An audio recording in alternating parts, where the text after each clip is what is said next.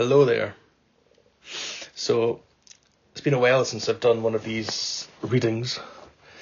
Um, but today, since today marks the 20th anniversary of the beginning of the Iraq War in 2003, I thought I would read a little passage about uh, Iraq, uh, the Iraq War, and, and particularly the Kurdish, um, how the Kurds fared uh, during and after that war. And it comes from Matt Johnson's new book, which I've posted about before, How Hitchens Can Save the Left. Uh, so I'm killing two birds with one stone, in a sense. Uh, I'm marking this 20th anniversary, and I'm also continuing my unofficial role as publicity agent for Matt's book. Again, I promise I'm not being paid to uh, to champion his book, but his book is now available for purchase, and I highly recommend it once more.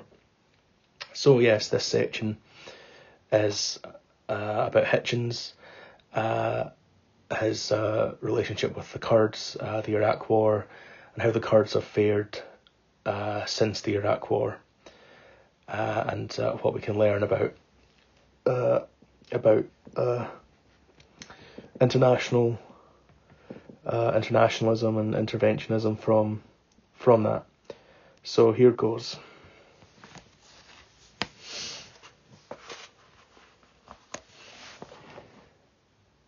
After the Gulf War, Hitchens observed that the Kurds have powerful, impatient enemies and a few rather easily bored friends.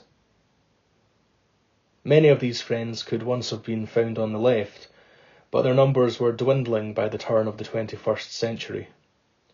When Barham Salih, a veteran Kurdish politician who now serves as the president of Iraq, told Hitchens he was, quote, very disappointed with the left for its position on the Iraq War, he was expressing a sentiment that's unintelligible on the left today. It's conventional wisdom that the only sound position to take on the war is one of total condemnation, regardless of the positive effects it had for the fledgling semi autonomous state in northern Iraq. But Hitchens knew what Salih meant and shared his disappointment. When an interviewer asked him in 2010 to identify the true revolutionaries in the world, he cited the quote people who've striven with increasing success to create an independent Kurdistan in northern Iraq.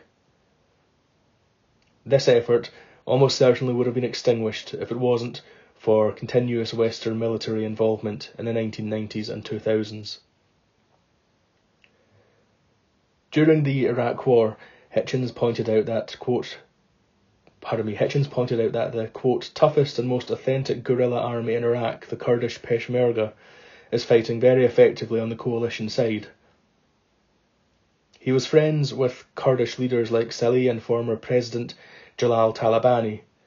He said his support for the war, quote, always was and still is a matter of solidarity with the democratic forces in Iraq and Iraqi Kurdistan, and of the need for the United States to change its policy and be on their side.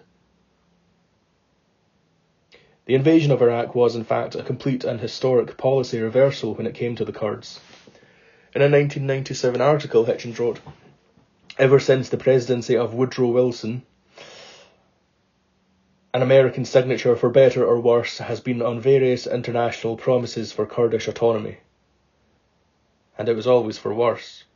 All those promises were broken. When Salih was Deputy Prime Minister of Iraq in 2007, he told Hitchens we are willing to fight and sacrifice for a democratic Iraq, and we were the ones to suffer the most from the opposite case. If Iraq fails, it will not be our fault.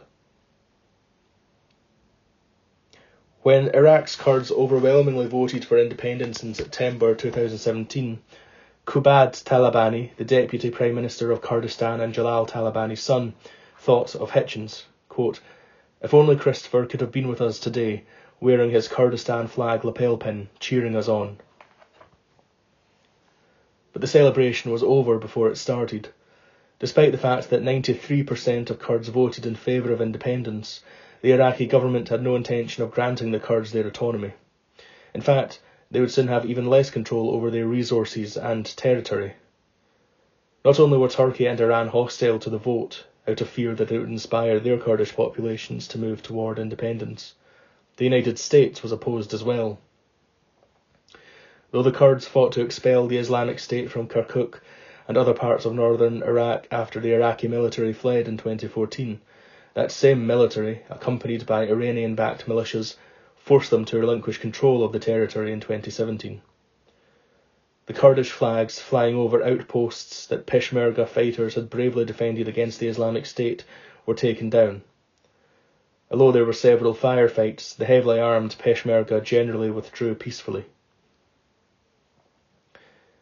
In a failed attempt to convince the Kurds to delay the referendum, the Washington Post reported the Trump administration offered to, quote, support the Kurds' negotiations with Baghdad. The United States offer said that if negotiations with Baghdad had not progressed after two years, the United States would recognise the need for a referendum. A member of the Kurdistan Democratic Party, KDP, dismissed this familiar ploy. They were promising things that they couldn't implement because there would be opposition in Baghdad. What's the point? We've seen this play out so many times before. Hitchens always admired the Kurds' commitment to democracy despite these endless disappointments. He recalled meeting with Azzam Alwash, a director at the American University of Iraq in Sulaymaniyah, who explained that students would be learning about the, quote, ideas of Locke, the ideas and writings of Paine and Madison, Hitchens continued, Everybody knows how to snigger when you mention Jeffersonian democracy and Iraq in the same breath. Try sniggering when you meet someone who is trying to express these ideas in an atmosphere that only a few years ago was heavy with miasmic decay and the reek of poison gas. When Hitchens's opponents would sneer at the idea that Iraq would somehow become a Jeffersonian democracy, he sometimes corrected them by pointing out that Iraqi democracy wouldn't be strictly speaking Jeffersonian, as the Iraqis aren't slaveholders.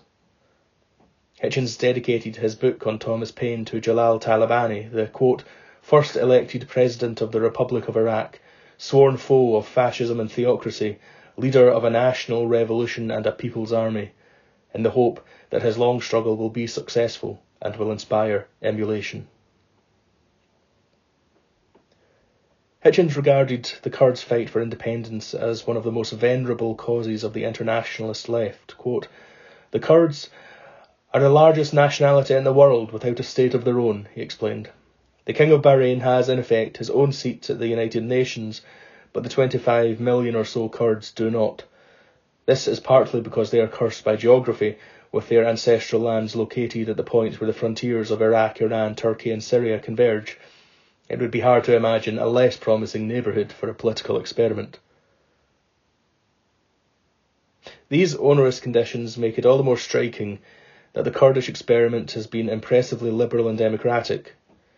In 1994, Hitchens wrote an introduction to When the Borders Bleed, The Struggle of the Kurds, a compendium of photos by Ed Kashi. He emphasised the long history of deception and abuse at the hands of neighbouring countries and great powers. Quote, an experienced Kurd can tell his grandchildren of betrayal by colonial Britain and France, of promises made by Iran, Iraq, Syria, and Turkey to support the Kurds for as long as they were fighting only on the rival's territory, of interventions in Kurdistan by Israel to weaken Arab nationalist regimes, and of promises made by both Cold War superpowers that turned out to be false. Hitchens was focused on the promises made by one Cold War superpower in particular, the Kurds have traditionally looked to the United States, he wrote, as their deliverer from old injustices. George Bush appeared to sympathise with their cause during Desert Storm, yet his subsequent lack of support has left them baffled. Western politicians seem unable to appreciate the depth of the Kurdish yearning for a homeland.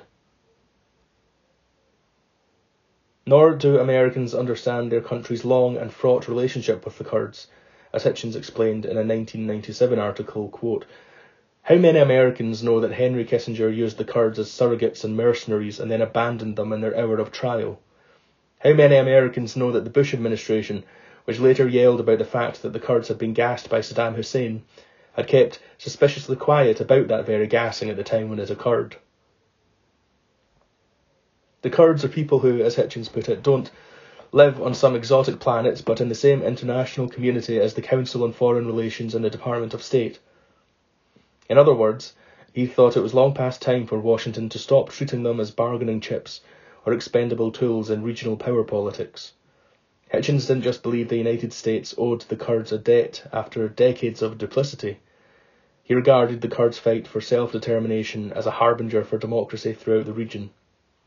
Quote, Kurdish forces and spokesmen have always been to the fore in democratic and reform movements in all four of their compulsory homelands, and the future of civilized discourse in Iran, Iraq, Turkey, and Syria is inextricably bound up with their fate. Take Syria, for instance, where Kurds managed to carve a, democ- a democratic enclave, Rojava, out of the most violent and unstable country on earth. During a September 2018 conversation with Noam Chomsky on Jeremy Scahill's Intercepted podcast, listeners may have been surprised to hear the world's foremost opponent of American military interventionism call for the United States to keep a contingent of forces in northeastern Syria. In my opinion, Chomsky said, it makes sense for the United States to maintain a presence which would deter an attack on the Kurdish areas. They have the one part of Syria which has succeeded in sustaining a functioning society. He continued, The idea that they should be subjected to an attack by their bitter enemies, the Turks, or by the murderous Assad regime, anything should be done to try to prevent that. Scahill was shocked at this decidedly un-Chomskyan assessment of the situation which acknowledged that the US military could prevent aggressors from behaving aggressively, and he immediately launched into a more comfortable reinterpretation. You are one of the leading people in the world that is consistently reminding the world that the United States has always adopted a posture of certain Kurds are good Kurds, certain Kurds are bad Kurds. And the United States has poured money and weapons into the coffers of, for instance, the Turkish military, explicitly to be used for an ongoing attempt at genocide against the Kurds. So I'm curious how you reconcile that with a position that the United States would, in essence, be the protector of the Kurds in the context of the Syrian war. Chomsky countered that this history does not change the fact that now the United States could, with a relatively small presence, deter attacks against the Kurds in Syria. Scahill's attempt to change the subject from the policy in question to a well-worn recitation of American crimes should be familiar to Chomsky. In discussions about the Iraq War, for instance, he invariably pointed out that the United States supported Hussein as he waged war on Iran and committed genocide against the Kurds. Would he make the same argument about American hypocrisy to discredit Operation Provide Comfort, which established a no-fly zone over northern Iraq to protect the Kurds after the glut of violence following the Gulf War? In Scahill's obstinate refusal to see how American force could be used to protect its friends by deterring their enemies and preventing a potential humanitarian crisis in the process, Chomsky should have been able to see the logical outcome of his own approach to analysing US foreign policy. In October 2019, President Trump decided to withdraw 1,000 troops who were protecting the United States Kurdish allies in northeastern Syria. Turkey seized this opportunity to invade Kurdish-held territory, which immediately turned one of the most stable parts of Syria into, into a chaotic and bloody battlefield, displacing hundreds of thousands of civilians and leaving the Kurds at the mercy of their most implacable enemies. Tactically, Trump's decision was unintelligible. It gave Assad an opportunity to recapture lost territory, strengthened the Russian and Iranian positions in Syria, alienated European allies, reduced the United States' leverage in any future political settlement, and made the possibility of a resurgent Islamic State more likely. There was no pretense of Kissingerian realpolitik or strategic rationale at play.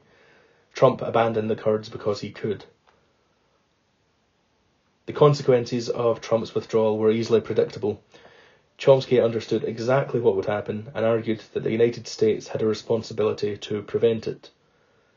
Scahill didn't dispute Chomsky's assumption that Turkey would immediately, immediately exploit the vacuum left by the removal of US forces. He just didn't appear to care. The idea that the United States could be the protector of the Kurds in any context was intolerable to him. Even though the Kurds in question desperately needed assistance, and despite the fact that they were conducting a radical political experiment in Rojava that emphasised direct democracy, secularism and women's rights. As with much of today's left, Scahill allowed his antagonism toward the United States to override all other considerations, including even the most basic solidarity with the Kurds, a group whose interests he only champions when it's politically convenient to do so, which is what the Kissingers of the world have always done.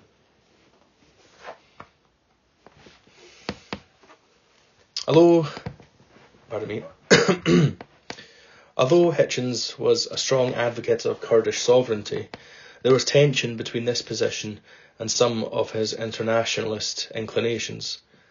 While he understood the practical value of the Kurds' autonomy, given the decades of harrowing abuse they suffered at Baghdad's hands, as well as the legitimacy of their demand for self-determination as the world's largest stateless minority, these positions clashed with his support for political integration. As a general principle from India to Cyprus to Ireland, Hitchens deplored partition as a dangerous and superficial solution to political conflict. As he put it in a 2003 essay, all partitions except that of Germany have led to war or another partition or both. He observed that the fault lines and flashpoints of journalistic shorthand are astonishingly often the consequences of frontiers created ad hoc by British imperialism. He argued that the partition of India, with its enormous military wastage and potentially catastrophic nuclear potential, must count as one of the great moral and political failures in recent human history. Hitchens wasn't just hostile to partition because it was often overseen by incompetent colonial officials, it also reliably activates blind tribal instincts. Even in countries and regions that had been partitioned many decades earlier, he noticed that people discussed their injuries as if they had been inflicted yesterday.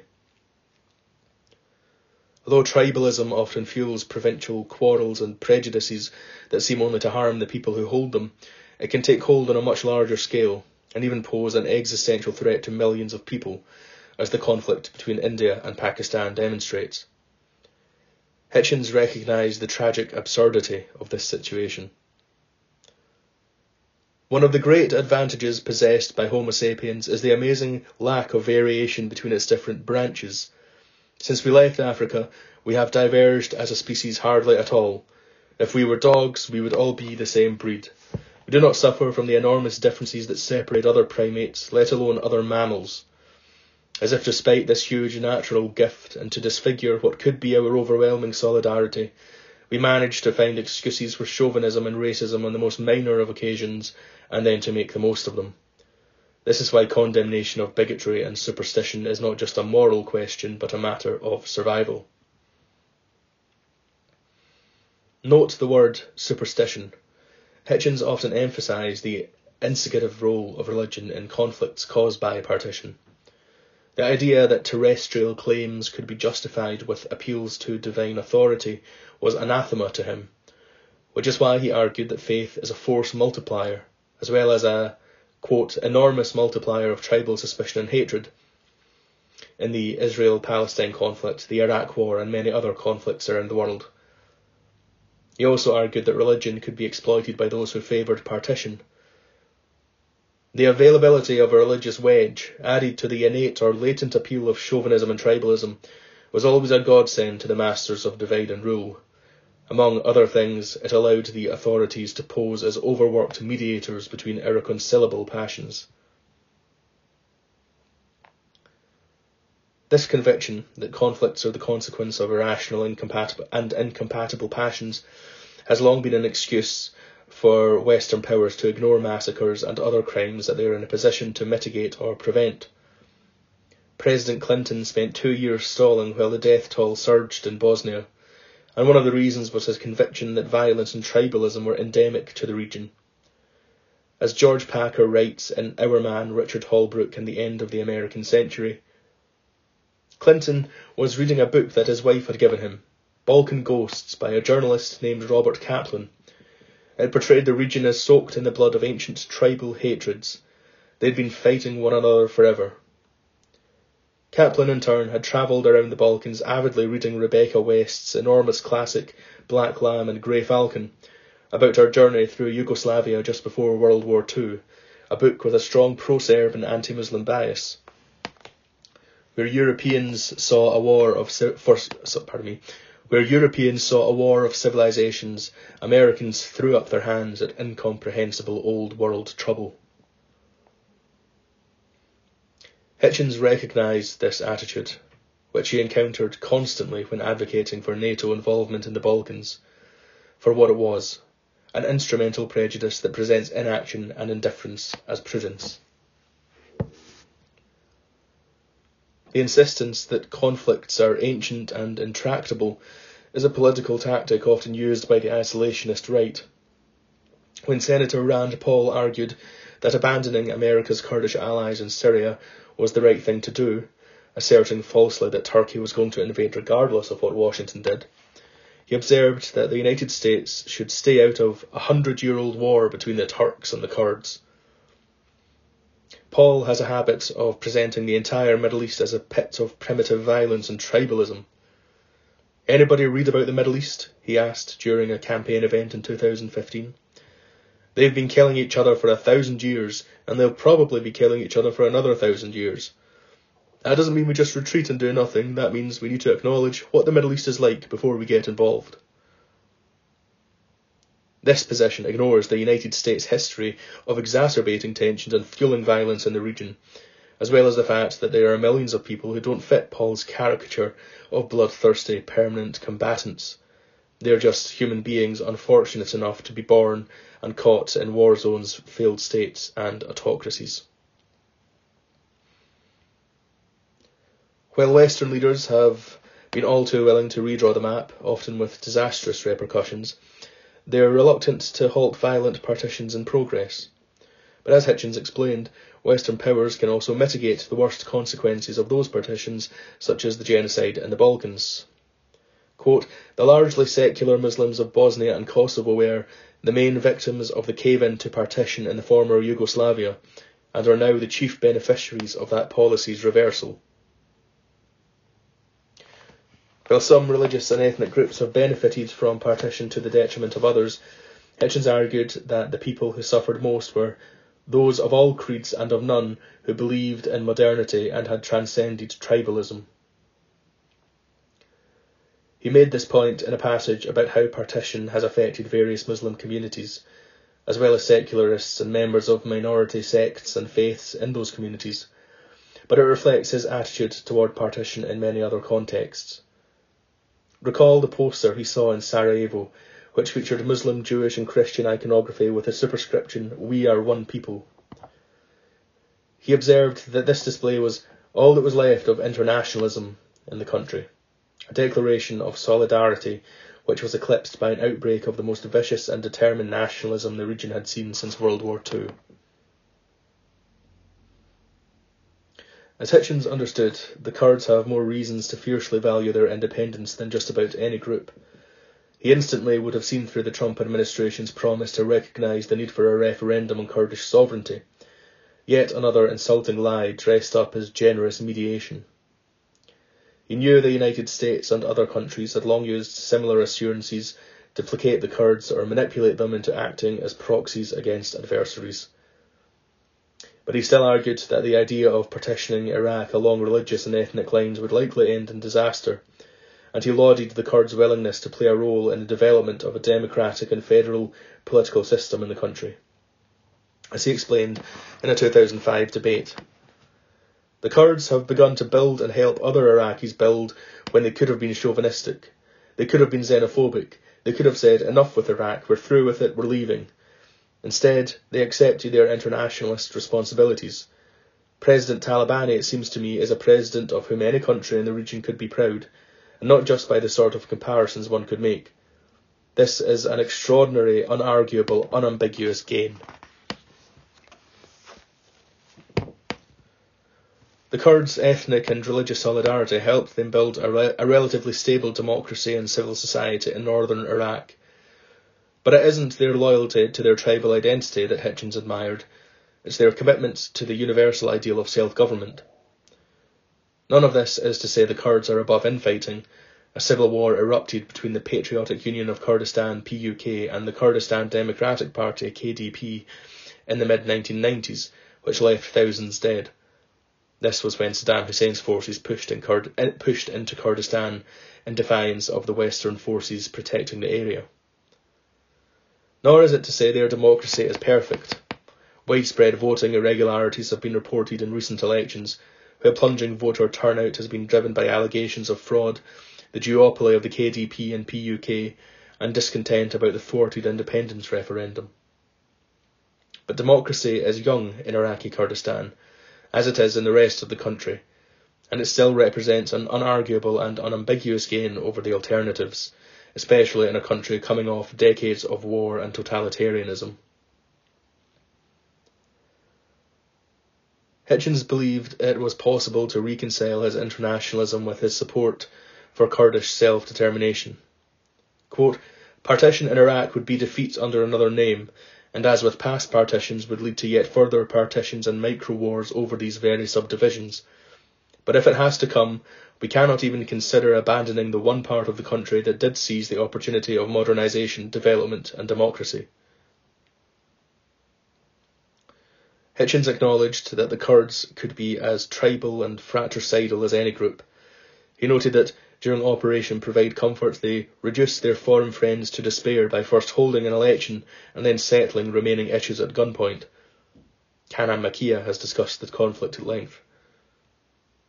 But he celebrated any move toward democracy in the region, no matter how uneven.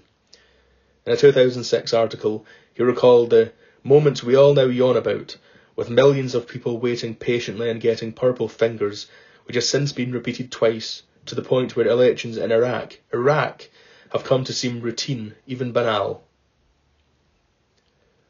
Despite the ever-present corruption and violence in the country, especially due to the influence of armed Iranian proxies and the political popularity of religious thugs like Muqtada al-Sadr, Iraqi democracy remains far more robust than most of the alternatives in the region.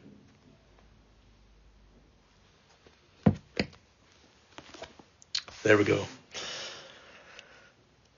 Once more, I highly recommend the book, and uh, I hope that that passage or se- section um, uh, makes makes you think about uh, the Iraq War um, on this day, uh, the 20th anniversary of its beginning. Uh, was it worth it? Personally, I still think yes. I, th- I think the alternatives were likely to have been much, much worse. And uh, as Matt says there, uh, despite everything, uh, Iraqi democracy is fairly um, robust, uh, and and that is something that should be celebrated. You know, uh, it wasn't that long ago that Iraq was uh, a pit of misery and genocide. So such progress, however meagre it may seem, is in fact quite a radical improvement and something that should be celebrated. Anyway, that's all for today. Have a nice week.